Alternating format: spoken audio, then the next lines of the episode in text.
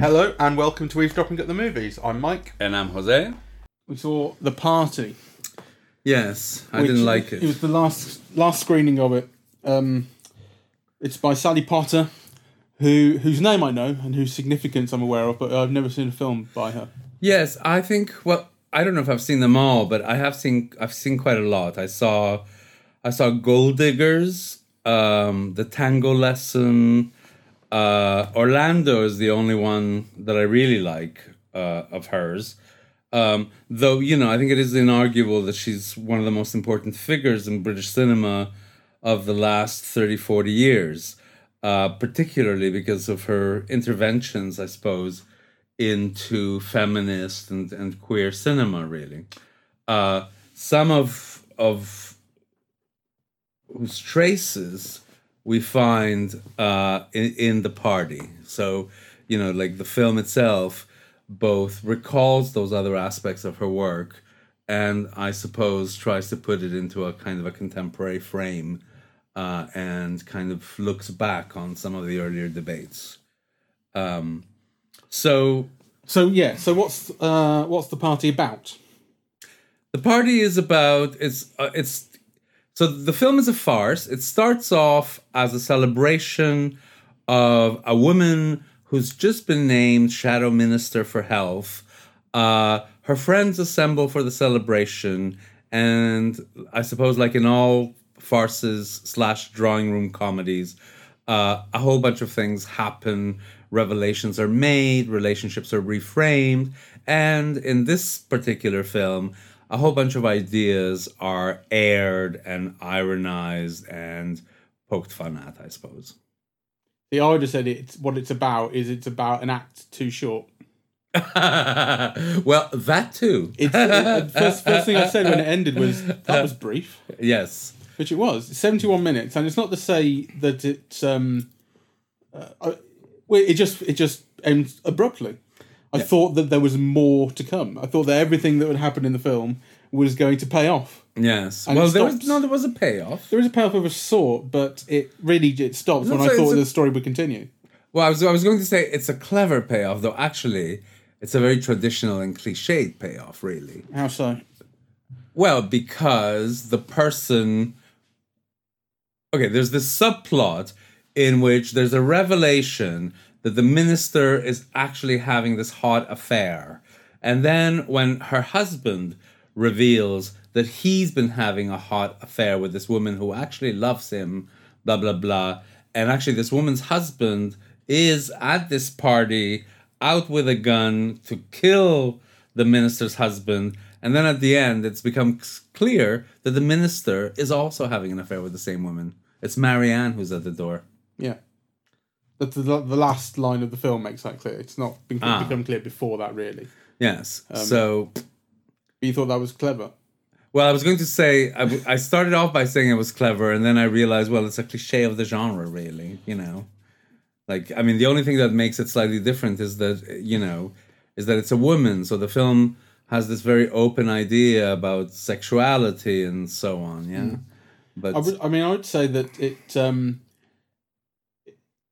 it would it would be a kind of revelation if it felt like it mattered. Like it really, it's just it's like there's been so little work put into it that it's not that it doesn't make sense, but it doesn't matter. You just go, oh, okay. And I, then, I think the thing that I dislike about Sally Potter's films, which I suppose is something that other people might like about very much about her films, but I think it's I think it's slightly amateurish, really. You know, I think there's an amateurish quality to the whole thing. that's interesting. Um, so you know, kind of this has brilliant actors, Wonderful cast. yeah, wonderful cast. keep saying that recently. I All know, these films but- are great casts. Well, they do. Well, you know, they, do. I mean, it is true. Um, and actually, it has some good jokes, I suppose. Yeah, people in the in the cinema did laugh. People laughed. I laughed You laughed, yeah. quite a lot. Um, I enjoyed it. I know you did, yeah. I think it's a trifle, and I think it has so many awkwardnesses, Yes. you know. So it's got all these jokes that people laugh, and at the same time, it feels kind of, you know, unpolished, like unthought through, thin.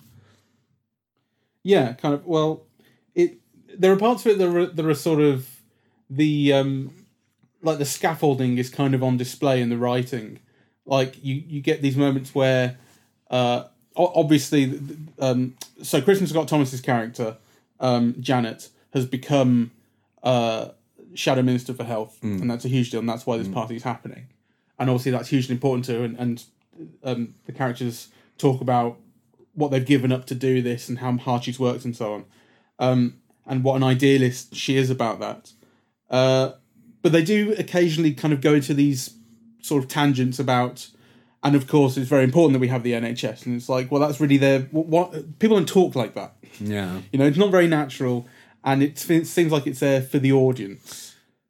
Well, it's almost like the it's almost like the director's personal dilemmas, which to a certain extent are the dilemmas of a generation, are kind of being voiced, you know, which I suppose is a good thing. Yeah. You know, except that they're somehow not made relevant, you know, like I I I like I No, it's like care. they're name dropped. Yeah, you know, so uh, um, it's like there's a reference to an idea that isn't fully fleshed out. Uh, And also, I mean, there are certain things that just kind of cinematically I didn't understand. So why is this film in black and white? I don't get it. You know, like kind of it, it. It's not particularly. It doesn't feel like it's the choice for a particular type of expression. I just, I just don't, don't get. You know what what black and white brings to it. I also think that you know if it is meant to be a farce or a drawing room comedy, I think there were things that just could have been a lot better, you know. And actually, there are pleasures of the genre that could have been brought out. And it seems silly to say so, but Well, I would. suppose I- it's not supposed. it's not really a flat out farce, is it? I mean, it is trying to to, to, to be dramatic as well. Um, it's not th- these characters aren't set up, and then these revelations aren't brought out purely for the basis for the sake of comedy. You're you're but- supposed to connect with the characters on a dramatic No, but level. good farce is played on a certain kind of you know level. Yeah, it's like I think it's at the level that Cillian Murphy's playing it. Yeah, it's a bit Yeah. broad and so on. Um, so you know, anyway, if it is meant to be a farce, I I I think certain things should have been paid more attention to. Yeah. you know, like uh, I think it certainly is up to a point. yeah. It is, yeah. So, and actually, but I think you're right in the sense that, in a way, it doesn't it doesn't maintain its tone. So sometimes it's played like, you know, really uh, high, and sometimes it's brought down to kind of like a realist kind of way of playing, and you know, it's disjunctive and it doesn't quite See, I cohere. didn't, I didn't feel that. I mean, I feel exactly the same about that. It's trying to shift its tone, but I thought it was quite successful at it. Okay, I, I, I mean, yeah. I, I was engrossed by it. So when it was attempting to be funny, for the most part, I found it funny. I think some of the jokes are a little bit forced, particularly um, uh, April, the Patricia Clarkson character. Yeah, she, she's uh, she's quite cynical and she juts in with a few barbs every now and again, and sometimes they're a little bit forced. Yes, Um, but a lot And of the time, her, her husband, the aromatherapist. Well, I, I I sort mean- of I hated him, but at the same time, I think it's I, I, think that the characters that I hate. So there there are seven characters in this, right? There's uh, Emily Mortimer as Jenny. There's Cillian Murphy as Tom. Uh, Kristin Scott Thomas as Janet. Cherry Jones as Martha. Uh, Timothy Spall is Bill. Patricia Clarkson's April, and Bruno Ganz is Gottfried. My God, you have such a fantastic memory. I'm reading it. Okay. and but the, and all the characters one or two characters I wasn't interested in as characters. But probably three of them, from the moment they appeared on screen, I, I was going, "Who are you? I want to hmm. know everything about you." You know, Bill particularly, hmm. his wandering eyes at the start and his face. I've just, I, I wanted to know everything about who this guy is and where he got to where he was. Um, I think there are there are these Is Bill the Timothy Spall character? Yes, yeah. Yes. There I are these precise kind of characterizations that that well, they're kind of minimalist, but they, they, they suggest so much. they do suggest much, but actually, I think he was playing on a completely different register, you know, than some of the other characters. I think he was like playing in a very realist mode, you Yeah. know, whereas Kristin Scott Thomas was was being very ironic and funny and you know kind of a little bit high yeah like she was But I play- think that I think the contrast actually it's more almost than the sum of its parts. I, I I felt it brought something out. It wasn't that everyone was kind of acting all in the same way. The the clashes between them I enjoyed. No, I didn't. I found them disjunctive. Okay, well maybe it's a taste Ah. thing. I mean, I thought it was I thought it was quite skillful, kind of well handled filmmaking. Uh, Um, th- like I say, the, the the main problem I have with it is that I thought the story would end properly. I didn't think it did. Um, and I think that, it, that there is kind of some uh, clumsiness or you know, um, kind of unrefined aspect to the dialogue. Um, but I think I think all the all the actors, the way they play off each other is fantastic. I do like the look of the film. I think it felt right that it was in black and white. I don't think it's particularly saying anything, but I but I feel like all of these films, these chamber pieces, are these kind of stripped down things, and I think that black and white kind of felt appropriate. I guess I think it's, it's a feeling more than anything else. Mm. If it had been in color, it probably would have felt right as well. It just it it had a nice look, and I liked. I enjoyed watching it. I think it brought out kind of the stubble on on Timothy Spall's face and his eyes darting around. This beautiful close up that was repeated on him. I enjoyed a great deal. I think it looked very nice. It's well lit. yes, I didn't like that aspect of it at all. I kind of, um, I thought it was banal, really. Um, Yeah, and I also guess it is. didn't like. I thought I thought it was the kind of comedy, you know, that a certain type of, you know, middle class, uh, um, white liberal, you know, will find an echo of their concerns in, really, and they chuckle out of a kind of a recognition, and so, you know, there was like a lot of like chuckling of appreciation from the audience. Uh, but you know, I thought it. I thought the point of the chuckling was just, you know, that they saw an echo of conversations that they sometimes had. But actually, I, I thought the film didn't dramatize them very well. It didn't make them comic, you know, in a in a, any kind of original or even consistent fashion. Uh, and I hate the kind of smugness that you sense coming out of it. Actually, No, again, I didn't feel what. uh, How? What kind of smugness? Well, you know, the being right on on certain issues, you know, all of the conversations about, you know, the lesbians having the triplets and that kind of thing. Um, you know, the conversations about the NHS, you know, um, that kind of stuff. What was right on, for instance, about the lesbians having the triplets? What was right on about that?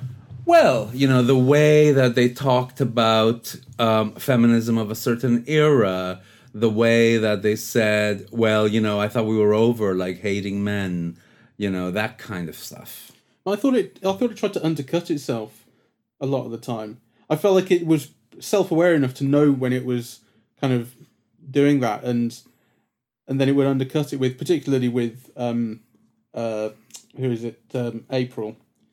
Uh, but I but I thought like like for, so for instance the the, the lesbians uh, having the triplets was got into a kind of genuine area of drama where where one of them was really not happy about it and felt like she was going to lose something lose her partner to these to these children Yes. Like that, that's there's a that's a genuine story to be told Yes. Um, yes. Well, it felt kind of real to me it is undoubtedly real uh you know but again that's what i mean about it being an echo because really kind of what is it doing that you wouldn't already have known or kind of what area of emotion did you go into or actually did you feel it intensely when they were doing it did you you know were you moved by it yeah i kind of was moved by it okay well in that case it's a success i mean for me it wasn't i kind of Yeah. i sneered slightly yeah you know and kind of I mean, what it comes down to at the end is I felt like I wanted twenty minutes more. I wanted I wanted it to end properly, as opposed to Yes. abruptly. I think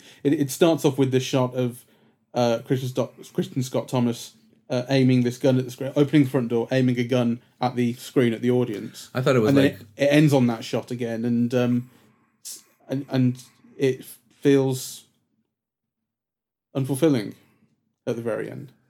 I thought it was kind of bourgeois, amateurish kind of self congratulation, really. I've got to say, I didn't. I didn't feel it was. I didn't feel that. It was, I normally I'm quite attuned because I fucking hate when things feel smug. Mm, I feel it a lot, but I didn't Um, feel it with this. okay, well, you know, kind of maybe it's just me. I felt like a failure in some respects, but for the most part, yeah, bunch of good actors heading towards somewhere where it just you know stopped too early. Well, I mean, I you know the actors were the best bit about it. I mean, I think there's no you know it's it's kind of a treat to see them really, um, and you know some of them are doing well. Some of them. Kirsten Scott Thomas does very subtle things. And then I think Timothy Spall, working in a completely different register. I mean, he could have been playing this character in a Ken Loach film and it wouldn't have been out of place. Right? Which I think is is is a problem to me. But anyway, within that register, you know, you can feel like a kind of a depth of pain and so yeah, like he is communicating things. Right. So it's kind of a pleasure to see him on its own, though to me it really kind of doesn't work in relation to the ensemble. Um, the other actors who you know I like very much and are often a thrill to watch, I thought again they were slightly off. You know, so I thought I thought Cillian Murphy was like acting too high. He was too exaggerated. Really, um, it didn't. It sometimes came off, but it didn't. You know, it didn't always land. Um, Patricia Clarkson was off. Really. Uh, and maybe that's just because she's American, but she seemed to belong to kind of a different movie. And actually, you didn't quite know what she was doing there. Yeah, like I think it's the writing of her character. I think I think she plays it pretty much in a, in a sort of sensible way, I guess. But her character is just working too hard to be the funniest one in the room. You know, you would be annoyed if she was there in real life. yeah. You go just pipe it down. Um. anyway, I don't know. Maybe But Timothy Spall, I thought I thought that was the, the kind of incon- incongruity of of his kitchen sink. You know, I'm about to die. Mm. Art, die, uh, eyes darting over the room, Mm. kind of thing, and and coming out with these revelations of while I'm sleeping with her, Mm. and then everyone else kind of like, but he does it with the with the you know that kind of that that that that that sort of down dour sort of tone, and um, and then Bruno Ganz and Cillian Murphy kind of explode around him in their Mm. heightened way. Like I enjoyed that. I thought that was yeah, that's the kind of clash I'm talking about. right. I think that I Um, thought that I I like that. I thought that was good. I thought it was handled nicely. Well, maybe I'm prejudiced. I mean, you know, that is possible. I mean, um, I think like I loved I loved Orlando. I think that's a truly great film. But you know, what the things that I hated about the tango lesson, you know, though it was much more exacerbated in the tango lesson, are all are what I'm referring to here. You know, um, her casting herself as the central role of like, you know, this British artist who goes to Argentina, you know, and falls in love with a much younger man who's like this expert tango dancer, and so on. I mean, you know, and and I thought she was like excruciatingly gauche, and then like you know the tangos were were not danced very well. And you know they could have been so much better danced by someone who was a professional dancer. And it just felt like so egocentric to cast yourself in that way. So hmm. and it was also like it had an odd tone because on the one hand like, it was egocentric.